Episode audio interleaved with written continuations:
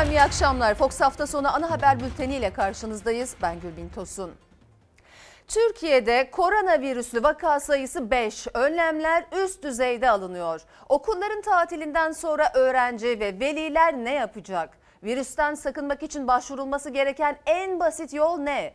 Ve hayatın içinden diğer haberler birazdan bültenimiz içinde yer alacak ama önce dünyadaki koronavirüs paniği. Hastalık her geçen gün hatta saat daha fazla yayılıyor. İlk olarak Çin'de görülen salgında şu ana kadar hayatını kaybedenlerin sayısı dünya genelinde 5500'ü geçti. Salgın nedeniyle Amerika ulusal acil durum ilan etti. İtalya'nın ardından İspanya'da karantina altında.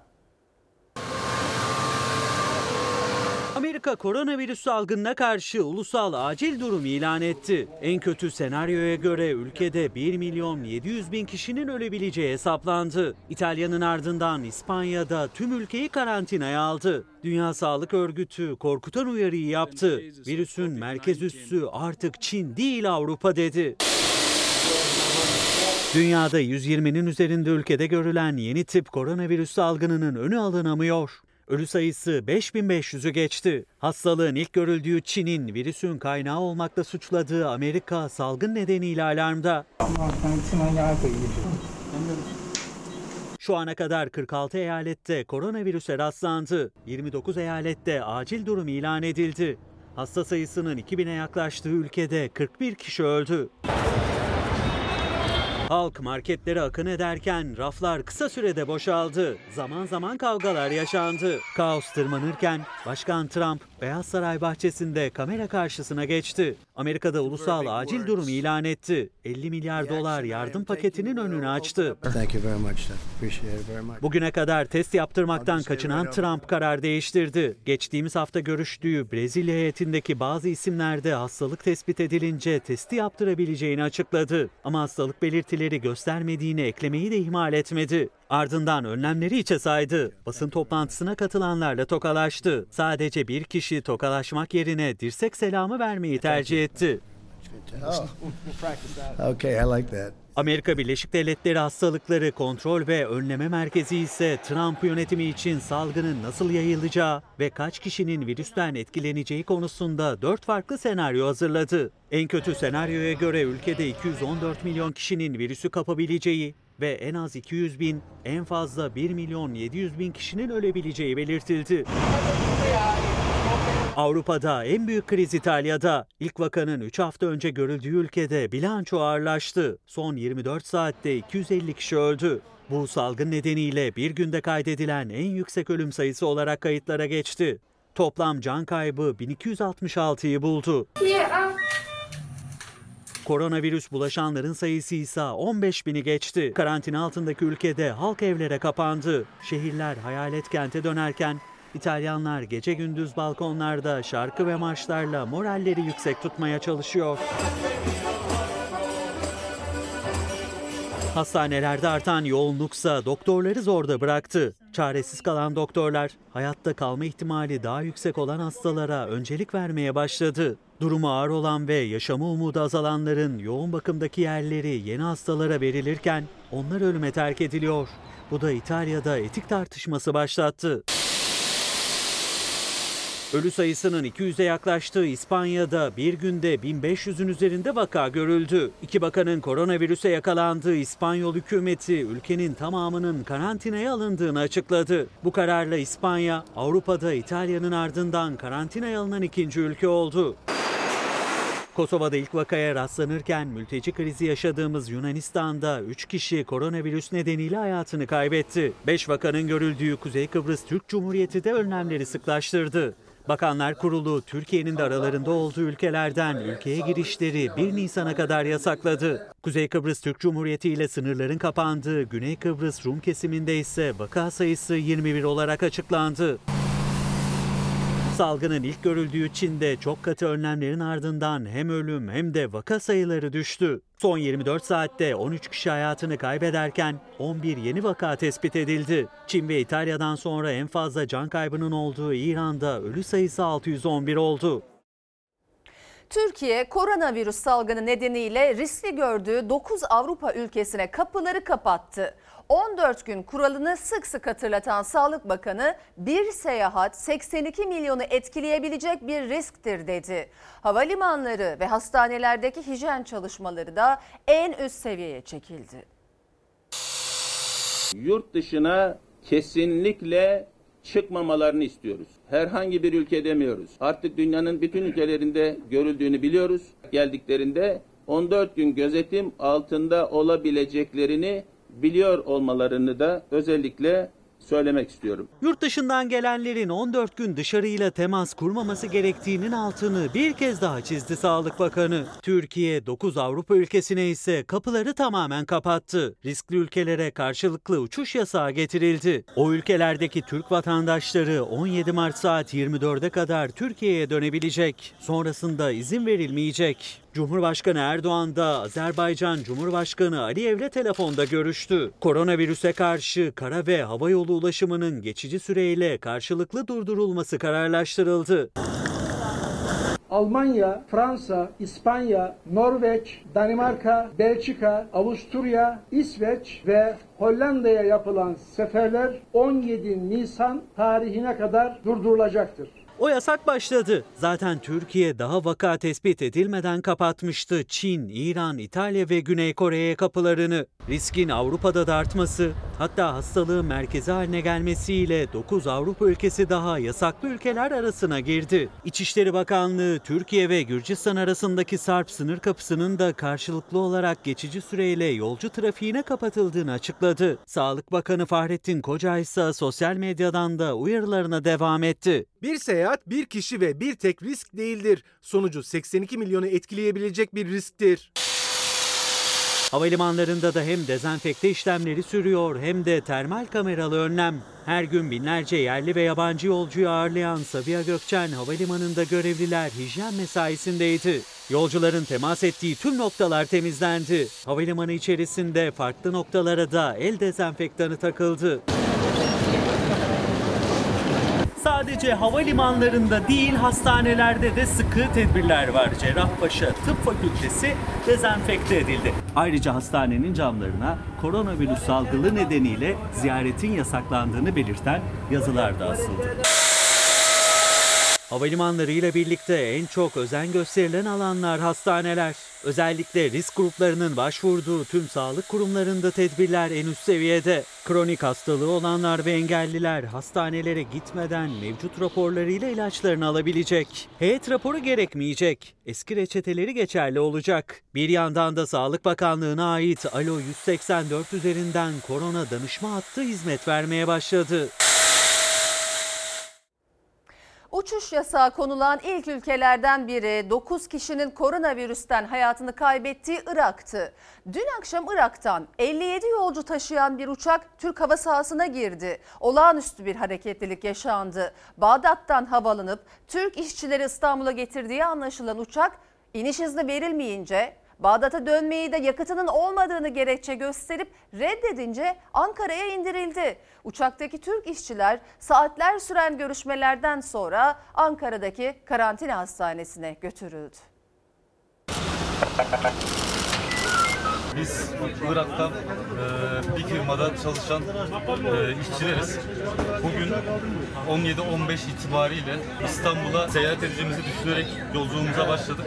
Ancak uçağımız İstanbul'da iniş izni verilmediği için Ankara'ya indirildiğini bilgisini aldık. Korona tehdidine uçuş yasağına rağmen Türk işçileri taşıyan uçak Bağdat'tan İstanbul'a varmak için kalktı. Türk hava sahasına girdi. Akşamdan geceye Türk semalarında Esenboğa'da uçak ve korona krizi yaşandı. Irak, İtalya ve Güney Kore ile yapılan uçuşlara yasaklama getirilmişti. Halen bu ülkelerden ülkemize uçuş yapılmamakta olup 1 Mart'tan itibaren Türkiye ile Irak arasında tüm uçuşlar karşılıklı olarak iptal edilmişti. Ama bu yasağa rağmen işte bu uçak Bağdat'tan İstanbul rotasıyla havalandı ve o anlardan sonra Türkiye'de alarm verildi. Yaklaşık 2-3 saattir biz bu uçağın içerisinde böyle bekliyoruz.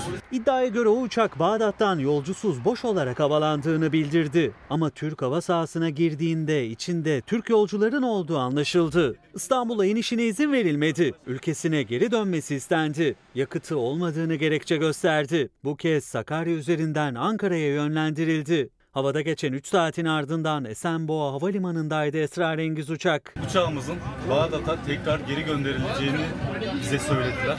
Biz tekrar Bağdat'a geri dönmek istemiyoruz. Kendi ülkemize geldik ve kendi ülkemize giriş yapmak istiyoruz. İddiaya göre uçak iniş yaptıktan sonra yolcular acil çıkış kapılarını açtı. Ortalık karıştı. O andan sonra da üst düzey görüşmeler başladı. Telefon trafiğinin ardından Türk yolcuların güvenli bir şekilde tahliyesine karar verildi. Eğer koronavirüsüyle alakalı da bir problem, bir tedirginlik varsa buradaki bütün arkadaşlar karantinaya girmeye de razılar zaten. Önce alanda gerekli güvenlik önlemleri alındı. Ardından yolcular özel kıyafetli sağlık ekiplerinin eşliğinde uçaktan çıkartılarak ambulanslara bindirildi. Bağdat'ta başlayıp Ankara'da son bulan yolculuğun ardından Türk işçiler gece yarısı tedbir amaçlı olarak karantina hastanesine getirildi. 14 gün boyunca burada gözetim altında tutulacaklar. Uçağın mürettebatı yabancı uyruklu oldukları için Türkiye'de karantinaya alınmadı. Gerekli soruşturma ve işlemler için havaalanında tutuluyorlar. Irak'ta bugüne kadar 101 korona vakası tespit edilmiş, 9 kişi hayatını kaybetmişti.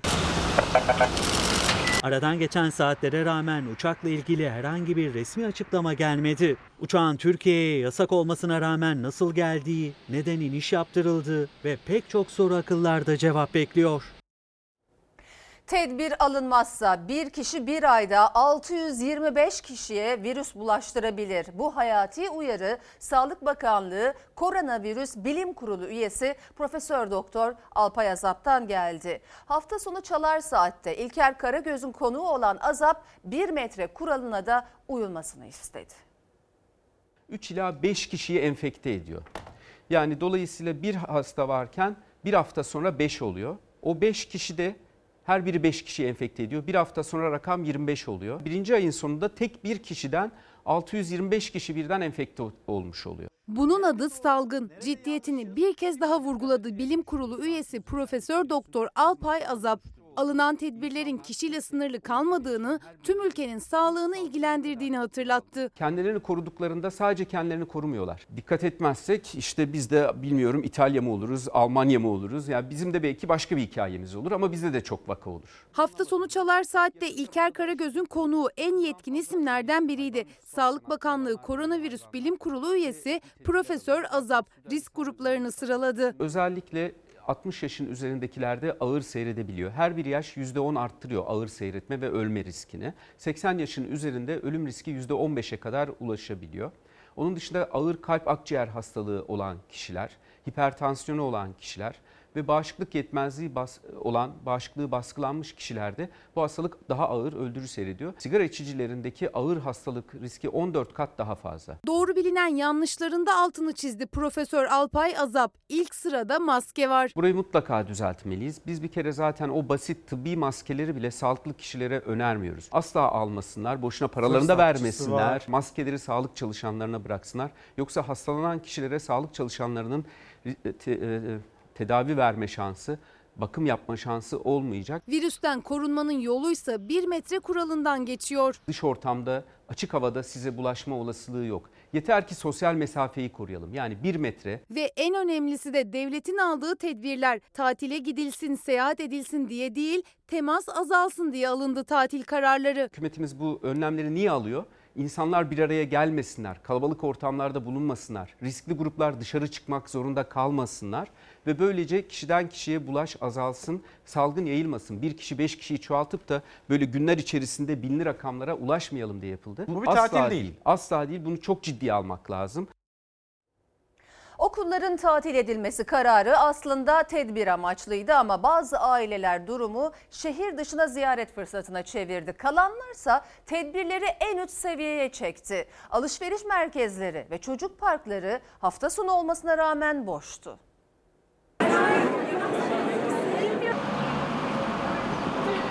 16-30 Mart arasındaki iki haftalık tatilde öğrencilerimizin ilk bir haftayı evlerinde istirahat ederek geçirmelerini rica ediyoruz. Tatil değil tedbirdi aslında ama cuma akşamı İstanbul'dan çıkış trafiği böyleydi. Kalanlarsa uyarıları dikkate aldı. Çocuk parkları, alışveriş merkezlerinin oyun salonları boş kaldı. AVM'lerin mesai saatleri içinde alışveriş merkezleri ve yatırımcıları derneği tavsiye kararı aldı. 10-22 yerine 12-20 saatleri arasında açık kalması önerildi alışveriş merkezlerinin. Kapalı ortamlara giremeyeceğim artık. Alış, alışveriş merkezlerine girmeyi düşünmüyorum yani. Burası İstanbul'un hafta sonu en kalabalık olan alışveriş merkezlerinden biri ve en kalabalık noktası çocuk oyun alanı. Atlı karıncalar şu an bomboş çünkü aileler risk almak istemiyor ve çocuklarını bu oyun parklarına getirmiyor. Çocuklar neden parklarda, oyun salonlarında değiller bugün? E, tedbir almak için insanlar o kalabalığa götürmüyorlar. Sadece alışveriş merkezleri değil açık havada da ailelerin içinde hep bir şüphe var. İşte bu yüzden bu güzel bahar havasına rağmen çocuk parkları neredeyse bomboş. Çocuğunu parka getiren aileler de tedbir elden bırakmıyor. Şu şekilde ıslak mendilim var. hmm, Kolonyam var. Yani elimizden geldiğince tüm önlemleri alıyoruz. Bunları park için mi aldınız? Bunları evet park için yanımda taşıyorum özel olarak.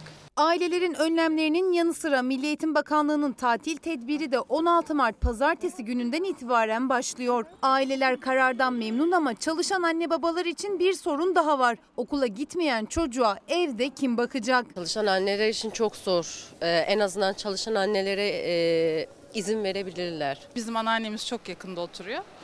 Oğlum onunla birlikte geçirecek bir haftayı ama e, arkadaşlarım bayağı mağdur olacak diye düşünüyorum. Yıllık izninden kullanmak isteyen insanlar var. Büyük anne büyük baba formülü ya da işten alınacak izin. Diskten eşlerden birine izin verilsin önerisi gelmişti. Okulların tatil olduğu süre boyunca çalışan anne babalardan birine ücretli korona izni verilmelidir. Düzenleme bir an önce yapılmalıdır. O öneri yalnızca kamuda çalışan, okul öncesi veya ilk öğretimde çocuğu olan anneler için kabul gördü. Özel sektör çalışanları ise işverenin inisiyatifine bırakıldı. Tedbir olduğu için e, tabii ki önemli olan o hasta olmaması ama tabii ki çok zor. Çünkü hani ona göre ayarlıyorsunuz siz çalıştığınız için. Biz izin alamadığımız ya da biz çalışmaya devam ettiğimiz için zor oluyor. Türkiye ilk kez 23 Mart'tan sonra bilgisayar ve televizyon aracılığıyla uzaktan eğitime hazırlanıyor. Eğitimciler her çocuk bu eğitim araçlarına erişemeyebilir. Erişenlerse yeterli eğitimi alamaz. Bu da özellikle liselere geçiş ve üniversite sınavına girecek öğrenciler için büyük risk diyerek ses yükseltti. Aileler ve öğrencilerse zorunlu tatilin uzamasıyla eğitim sürecinin böyle devam etmesinden endişeli. Bakan hafta içi sistemin hafta içinde sistemin anlatılacağını açıkladı. Bu lokal bir çözüm. Geçmedi diyelim. Bir yıl çocuklar hiç okula gitmeyecek mi? Ben şu an hazır değilim çünkü ilk defa olacak bir durum. Nasıl olacak ben de bilmiyorum. İnternet üzerinden ve televizyon ekranlarından eğitimi desteği de sunulacaktır. Anne baba çalışıyor. Evde bir tek çocuk nasıl kalacak? Kaldı. Bu çocuk nasıl eğitimi bilgisayarı düzenleyecek? Aileler, öğrenciler akıllarındaki soruları sıraladı. Eğitimciler uyarılarını. Eğitim İş Genel Başkanı Orhan Yıldırım 23 Mart'tan itibaren ev ortamında internet ve televizyon aracılığıyla ders başı yapacak 18 milyon öğrenci içinde evde imkanı olmayan ya da tek başına kalacak öğrenciler nasıl başaracak diye sordu. Özel bir oda hazırlarız çocuklarımız için. O odada bilgisayarımızı programlarız, ayarlarız. Oradan derslerine okulda olduğu gibi çalışırlar. Bu 18 milyon öğrencimizin evinde bilgisayar yok, laptop yok. Birçoğunda televizyon ortamı bile uygun değil. E olsa da kendine özel odası yok. Uzaktan eğitim yönteminde ki ders katkısının e, yüz yüze eğitimin e, onda biri kadar bile olmayacağından eminiz. Benden küçük bir kardeşim var ve hani o saatte televizyon izlerse vesaire dikkatim dağılabilir. Öğrenciler genelde evde tek başına kalacak. Velileri olmadığı için de bu işi sağlıklı yapacaklar mı? Televizyondaki saatler EBA programlar uygun olacak mı? Yarım gün ya da tam gün izlenebilecek içerikler var. Türkiye genelinde ilk kez uygulanacak uzaktan eğitim. Milli Eğitim Bakanı da seviyelere uygun 1600'den fazla ders ve 29 bin içeriğin hazır olduğunu söyledi. Ama eğitimcilere göre uzaktan eğitim özellikle de liselere geçiş ve üniversite sınavlarında büyük sorun yaratacak. Bu dönemki işlenecek olan konularda o sınavlarda sorulacak olan soru konusu içerisinde yer alıyor. Uzaktan eğitimiyle tam olarak al- alması mümkün değil. E o zaman bu sorular sorulacak mı? Eğer sorular şimdiden hazırsa o sorular çıkartılıp soru eklenecek mi? E, çocukların sınavı ötelenecek mi? Zorunlu tatil tamamlandığında yüz yüze telafi programları da uygulanacaktır. Sınav uyarısı yapan eğitimciler telafi dersler için okulların kapanma süresinin uzatılmasını istiyor. Ailelerse uzaktan eğitim sürecinin uzaması endişesi taşıyor. Süre uzarsa ne olacak? Uzaktan eğitimde uzaktan sınav mı yapacaklar? Uzaktan eğitimle ilgili olarak tüm süreci hafta içi size simülasyonlarla anlatacağız. Derslerin nasıl izleneceği, hangi kanallardan yayın alabileceğinizi, EBA'nın kullanımını örnek videolarla aktaracağız. Bence okuldaki gibi olmayacak. Öğretmenime mesela sorular soramayacağız. Gözler Milli Eğitim Bakanlığı'nın yapacağı sunumda. Üniversitelerin de tatile girmesiyle birlikte gözler kararın akademik kadroya da uygulanıp uygulanmayacağındaydı. YÖK'ten merakla beklenen o açıklama geldi. Bazı öğretim üyeleri izinli sayılacak ancak akademisyenlerin çoğu öğrenci olmamasına rağmen okula gidip gelmeye devam edecek. Yani üniversite öğrencilerin olmadığı bir yerde akademisyenin ya da idari personelin bulunmasının ne anlamı var? Öğretim üyeleri de bu sorunun yanıtını arıyor. Üniversitelerde 3 hafta eğitime ara verilmesiyle gözler akademisyenlerin durumu için YÖK'e çevrilmişti. Yüksek Öğretim Kurumu'ndan kısıtlı izin kararı çıktı. 60 yaş üzerindeki çalışanlar, hamileler, süt izni kullananlar, engelliler ve kronik hastalığı olanlar 16 Mart'tan itibaren 12 gün idari izinli sayılacak. Eğitim sene göre ise ayrım yapılmaksızın tüm akademisyenlere ve idari kadroya izin verilmeliydi. Kapalı alanlarda çok e, sık bulunulmaması ya da çok e, birlikte bulunan, bulunulmaması. E peki bu buna uyuyor mu bu YÖK'ün kararı? Uymuyor çünkü kamu çalışanları, akademisyenler ve idari personel yine işine gidecekler ve o ortamlarda işte toplu ulaşımda dahil olmak üzere o ortamlarda bulunacaklar. Koronavirüs önlemleri kapsamında üniversitelerde 3 hafta boyunca öğrenciler olmayacak. Öğretim üyelerinin çoğu ise okula gidip gelmeye devam edecek. Çünkü YÖK'ün izin kararı akademik kadronun %10'unu bile kapsamıyor. Akademik kadro için bir şey dememiş sayılıyor yani özü itibariyle. Bir korunmaya gidiyorsa ülkede bütün kamu çalışanlarının ve özel sektör çalışanlarının da bundan faydalanması gerektiğini düşünüyoruz. Tüm yurt dışı çıkışlarının ikinci bir duyuruya kadar iptal edilmesine karar verilmiştir. Akademik kadro için en net olan YÖK'ün getirdiği yurt dışına çıkış yasa. Ancak yabancı öğretim üyelerinin en son ne zaman yurda döndüğü, kuluçka süresinde olup olmadıkları net değil. Yine de diğer akademisyenlerle aynı odayı paylaşmaya devam edecek. Çalıştıkları yerlerde kalabalık ortamlarda bulunuyorlar. Burada kapacaklar ya da yaşayacaklar bir olumsuzluğu evlerine ve başka e, alanlara da taşıyacaklar.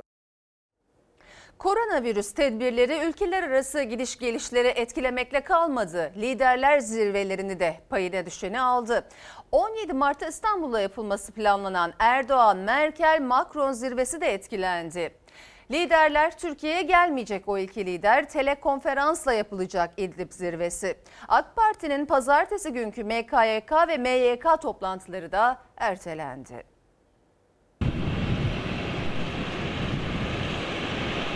İdlib'de ateşkesi sağlayan Moskova mutabakatından sonra Erdoğan, Merkel, Macron'un İstanbul'daki zirvesindeydi gözler. Beklenen buluşma koronavirüs alarmına takıldı. Liderler yan yana gelemeyecek, sesleri ve görüntüleriyle buluşacak. Salı günü e, İstanbul'da Cumhurbaşkanımızın Sayın Merkel ve Macron'la bir zirve toplantısı olacak. Korona salgını dünya çapında pandemiye dönüşmeden önce Ankara bu zirveye hazırlanıyordu. Başta mülteci göçü, İdlib'deki kriz ve çözümleri için Erdoğan, Merkel ve Macron'u İstanbul'da ağırlayacaktı. Cuma gece yarısı gelen haberle liderlerin Türkiye ziyaretinin yerini telekonferansla zirve aldı. Korona. Geçen hafta Erdoğan'ın yurt dışı gezilerinin iptal edildiği duyurulmuştu. Yurt içi programlarında da değişiklik olmaya başladı. Hafta sonu İstanbul'da geçiren Erdoğan'ın cumartesi katılması beklenen Tıp Bayramı etkinliği ve hastane açılışı programı da gerçekleşmedi. Erdoğan İstanbul'dayken Ankara'da AK Parti Genel Merkezi'nde ise koronaya karşı dezenfekte çalışmaları yapıldı. İyi Parti Genel Merkez'de önlemlerin alındığı diğer bir siyasi adres oldu.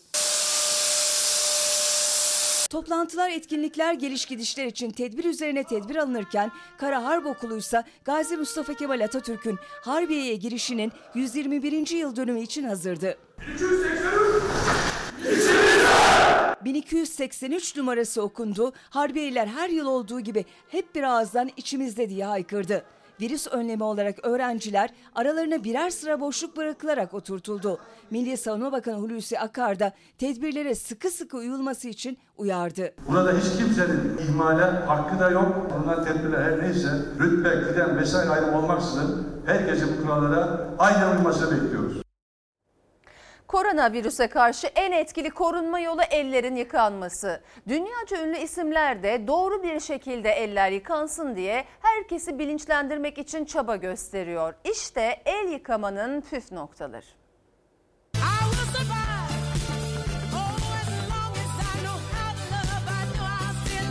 You do the Turkish twist, you go like this, rub the fingers in there, right? Önce sabunumuzu alıyoruz değil mi? Akan bir su altında elimizin her tarafına dağıtıyoruz. Her, mümkün olduğu kadar parmak aralarını virüsün bulaşmamasını engelleyen en önemli önlemlerimizden bir tanesi düzenli aralıklarla elimizi yıkamak. Çin'de ortaya çıktı, kısa sürede dünyaya yayıldı. 6 bine yakın kişinin hayatını kaybetmesine neden oldu koronavirüs. Korunma yoluysa aslında çok basit. Su ve sabun yeterli. El yıkamanın ne kadar hayati olduğu duyulsun diye dünyaca ünlü sanatçılar ve doktorlar da sosyal medyadan herkesi bilinçlendirmeye çalışıyor. Ünlü şarkıcı Gloria Gaynor çektiği bu videoyu internette paylaştı. Hayatta Kalacağım şarkısı eşliğinde elini yıkarken çektiği görüntülerle yeni bir akım başlattı. Dünyaca ünlü Türk doktor Mehmet Öz de katıldığı bir programda Türk usulü el yıkama şeklini anlattı. Bu görüntüler son günlerin en çok izlenenleri arasına girdi. You do the Turkish twist, you go like this, rub the fingers in there, right? And then you gotta do the Tony Tom.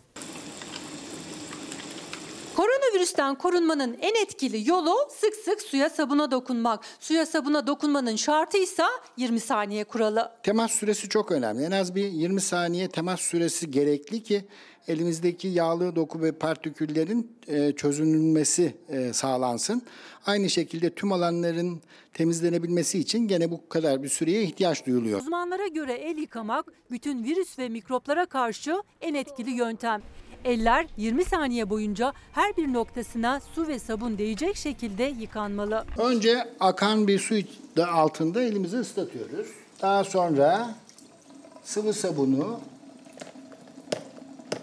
yeterince alıp elimizin tüm alanlarına ovuşturarak yayıyoruz.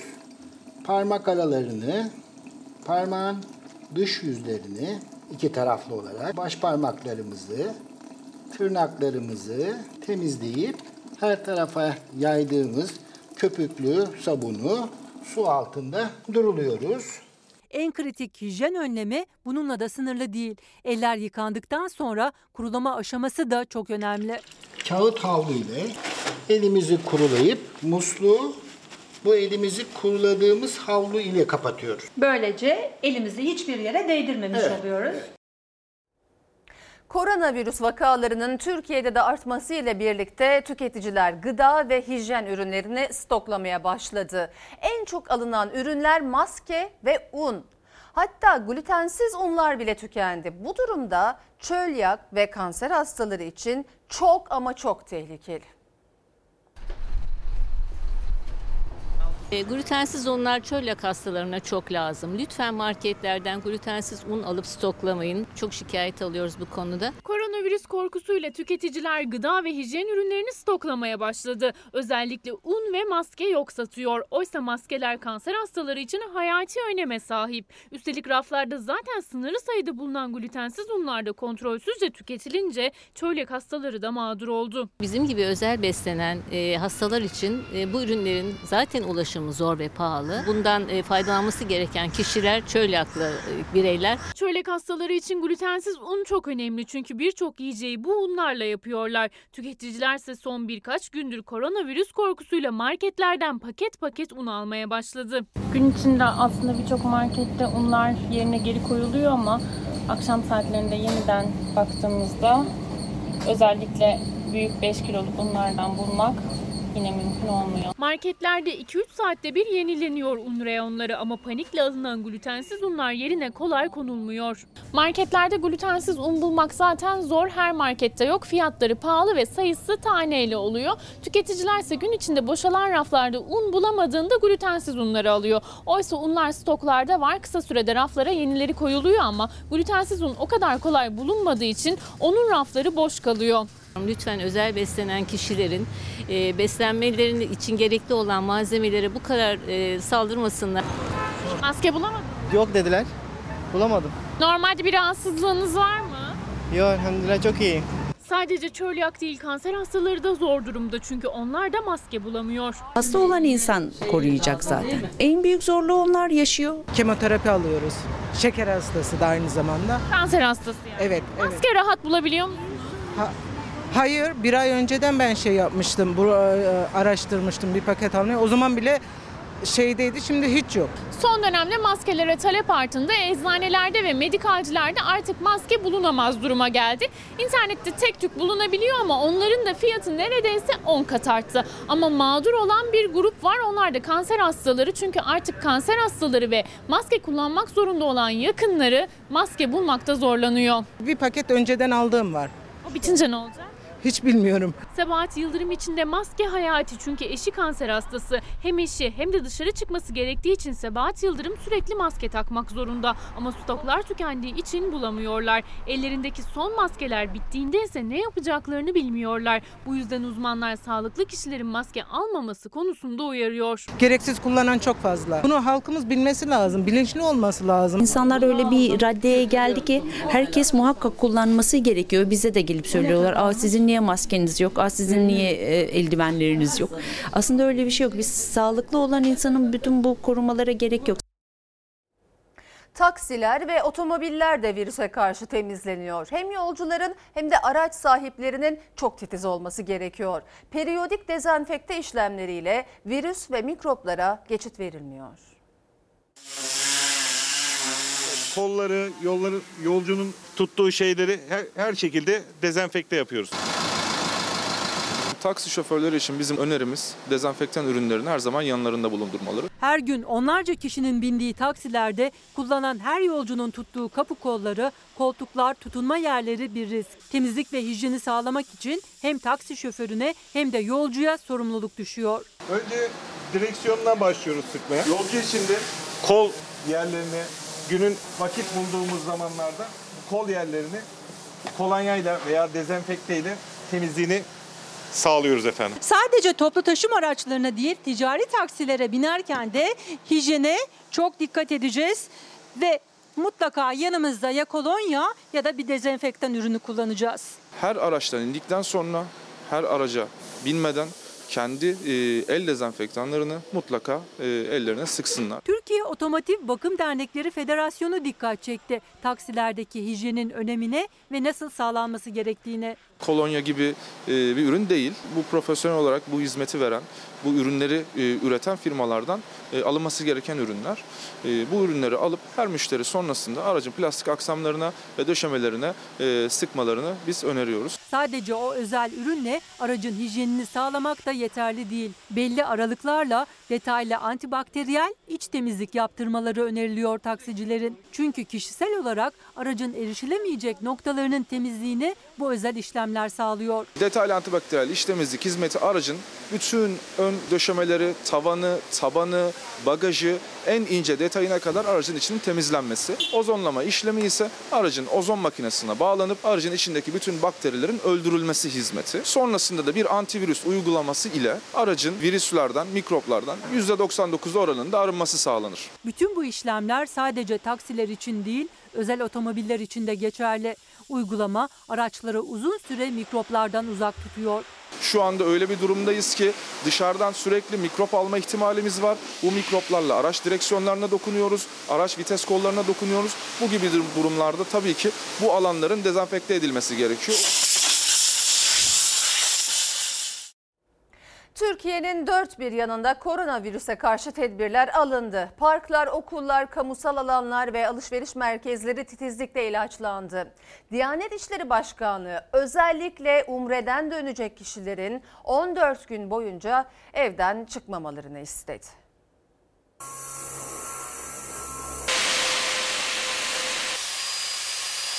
Türkiye koronavirüs seferberliğinde parklar, tarihi mekanlar, camiler, otobüsler akla gelebilecek her kamusal alanda koronavirüse karşı topyekun mücadele yürütülüyor. Önce sağlık tabii ki her gün isteriz ki böyle yapılsın yani ki böyle mikroplardan kırılalım, virüslerden kırılalım. Olası bir salgını önlemek için açık alanlar bile dezenfekte edildi. Virüsün kolaylıkla yayılabileceği toplu taşıma araçlarında koltuklar, tutamaçlar ilaçlandı. Camilerde aynı işlemden geçirildi. Ayasofya, Aspendos Tiyatrosu gibi tarihi mekanlar, müzeler titizlikle temizlendi. Koronavirüsü salgınından sonra buranın etkilenmemesi ve e, turist giriş çıkışında problem olmaması için e, buradaki derneklerle işbirliği yaparak e, dezenfeksiyon çalışmalarına başladık. Çanakkale Şehitler Abidesi'nde de 18 Mart törenleri öncesinde çalışma yapıldı. Şehitlikler ve törenin yapılacağı platformlar ilaçlandı. İstanbul 15 Temmuz otogarı da detaylı şekilde temizlendi.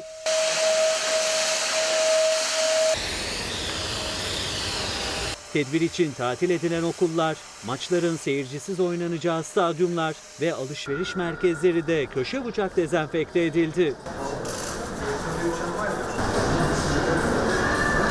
Bitlis kent merkezinde caddeler Van Gölü'nün tuzlu ve sodalı suyuyla yıkandı. Dükkanlar kolonya talebine yetişmekte zorlandı. Bazı fabrikalar ham madde olmadığından üretimi durdurmak zorunda kaldı. 1954 yılından beri üretim yapıyoruz ama biz bu seneki kriz kadar kriz görmedik. Ham madde olmadığı için şu an üretim yapamıyoruz. Yurt dışına da e, mal sevkiyatlarını tamamen durdurduk. Dezenfektan ihtiyacını karşılamak için meslek liseleri hummalı bir çalışma içine girdi. Günlük üretimimiz 4 tondu. Bu virüsten sonra üretimimizi iki katına çıkardık. Şu an 12-13 saat çalışıyoruz. İnsanlar bu hastalığa yakalanmasınlar diye daha çok emek sarf ediyoruz. Kayseri'de Umre'den dönen 19 kişi önlem amaçlı olarak hastanede gözetim altına alındı. 19 hastayı da aldık. Gözetim. Diyanet İşleri Başkanı Ali Erbaş, Umre'den dönenlerin 14 gün boyunca evden çıkmamalarını istedi. Yaklaşık 21 bin civarında umrecimiz Suudi e, Arabistan'da bulunmakta olup 15 Mart tarihi itibariyle tamamı ülkemize dönmüş olacaktır. Dünyada düşen petrol fiyatları Türkiye'de de akaryakıt tabelalarını değiştirdi. Benzine son bir haftada 1 lira civarında indirim geldi. Motorinin litre fiyatı ise benzinden yüksek kaldı.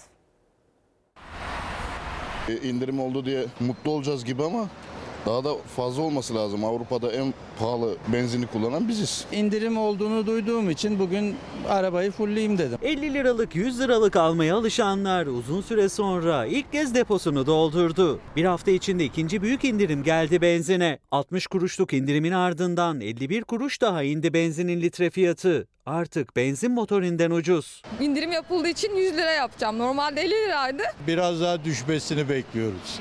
Düşer mi sizce? Düşmesi lazım. Petrol fiyatları sürünüyor çünkü. Koronavirüsün etkisiyle petrole olan talep azalınca dünyada petrol fiyatları çok ciddi şekilde düştü. Son 20 yılın en sert düşüşü Türkiye'ye de yansıdı. Hafta başında benzine 60, motorine 55 kuruş indirim gelmişti. Son olarak da benzin fiyatları 51 kuruş daha indi. Önce 60 kuruş sonra 51 kuruş indirim yapıldı benzine. Litrede 1 liralık o indirim sürücülere 60 lira depoda avantaj sağladı. İndirimlerin ardından durum böyle olunca deposunu tamamen dolduran sürücülerin de sayısı arttı. En son ne zaman tamamen depoyu doldurmuştunuz? Bir öncekinde. Son indirim sadece benzine geldi. Bu da tabelada ezber bozan bir tablo çıkardı. Benzinin litresi İstanbul'da 5 lira 48 kuruşa kadar düştü. Motorin ise 5 lira 70 kuruş seviyesinde. Benzinde iki büyük indirimin ardından tasarruf açısından dizel araçların avantajı da ortadan kalkmış oldu. Artık tabelalarda motorin benzinden daha pahalı. Motorinde de mi olmalı? Yani her tarafta olmaz yani ikisi tarafta da. Geçen senenin Mart ayındaki dolar ve petrol fiyatlarına bakınca indirimin %40'ları bulması gerekiyordu. Ama şimdilik %15'te sınırlı. Sürücülerin beklentisi indirimlerin devamının gelmesi. Dünyada %50 ucuzladığını biliyorum. 60'lardan 30 dolara düştü. Ama bizdeki düşme onunla doğru orantılı değil. İstanbul Avcılar Belediye Başkanı Turan Hançerli kentsel dönüşümün önünü tıkayan engelleri kaldırabilmek için İstanbul Büyükşehir Belediyesi'nin imar komisyonunda nöbetteydi. O nöbet sonuç verdi. Avcılarda kat ya da metrekare kaybı olmadan kentsel dönüşüme girilebilecek. Burgulu demir değil. Betonları çektiğimizde elimize gelecek türden Kentsel dönüşümdeki insanların rant peşinde koşması.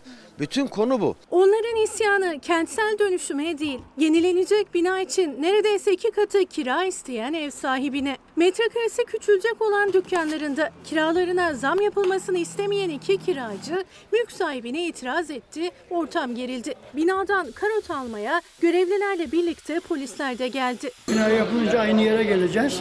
Bir de şimdiki kiradan geleceğiz.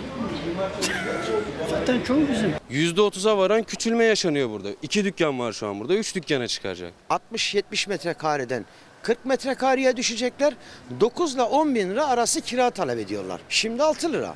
İstanbul Avcılar'da müteahhitler 99 depremi sonrası değişen yönetmelikle birlikte fazla kat çıkamayacakları için yüksek fiyatlar veriyor daire sahiplerine. 150 ila 200 bin lira arasında parayı veremeyen ev sahipleri kentsel dönüşüme gidemiyor bu yüzden. Kimileri ise kira arttırma yoluna gidiyor. Avcılar'da 99 depremi öncesi yapılan tüm binalarda aynı manzara çıkıyor karşımıza. İşte Ünal Apartmanı'nın kolonlarına baktığımızda deniz kumundan yapılmış olduğunu görüyoruz. Denizden çıkan malzemeler var. Yine demirler paslanmış. Şöyle betonları çektiğimizde elimize gelecek türden zaten de geliyor gördüğünüz gibi.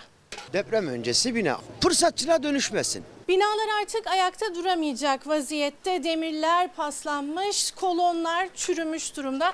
Şöyle kolonları elimize uzattığımızda taşlar gördüğünüz gibi elimize geliyor. Yine demirleri bakacak olursanız bu demirler burgusuz ve çok paslı. Devletin bu konuyla alakalı kiracılara en azından nasıl bir destek sağlar bilmiyorum ama kolaylıklar sağlanması gerektiğini düşünüyorum.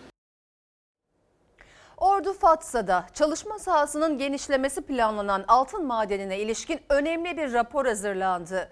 Dünyanın otorite kabul ettiği Kanada'daki analiz firması toprağın ve suyun nasıl zehirlendiğini ortaya koydu. O araştırmaya Fox Haber ulaştı.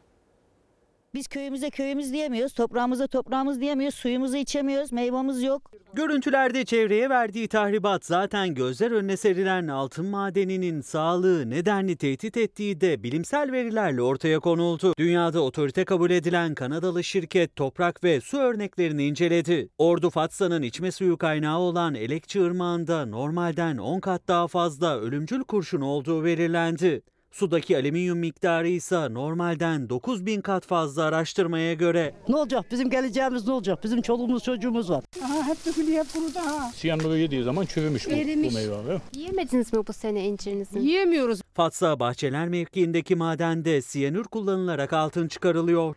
İngiliz merkezli maden şirketi 5 yıldır Fatsa'da ve 5 yılda fındıkları, kestaneleri, suları, balları gitti Fatsalıların. Bir de sağlıkları. Kanser hastasıyım. Eşim de kanser hastası. Bu sene suyu farkında olmadan kullandık. Fatsa'daki altın madeni çevresinden toprak ve su örnekleri aldı bilim insanları. O örnekler dünya çapında otorite kabul edilen Kanada'daki analiz firmasına gönderildi ve sonuçlar geldi. Burayı gördüm geçen içim sızladı. Buranın da öyle olmasını istemiyoruz. Ben dün babamı kaybettim. Şimdi onun yanından geliyordum. Babam abi böyle çalı kadar kaldı. Maden bölgesindeki farklı noktalardan 32 toprak ve 11 adet su örneği alındı. En ürpertici veri içme suyu kaynağı Elekçi Irmağı'ndan.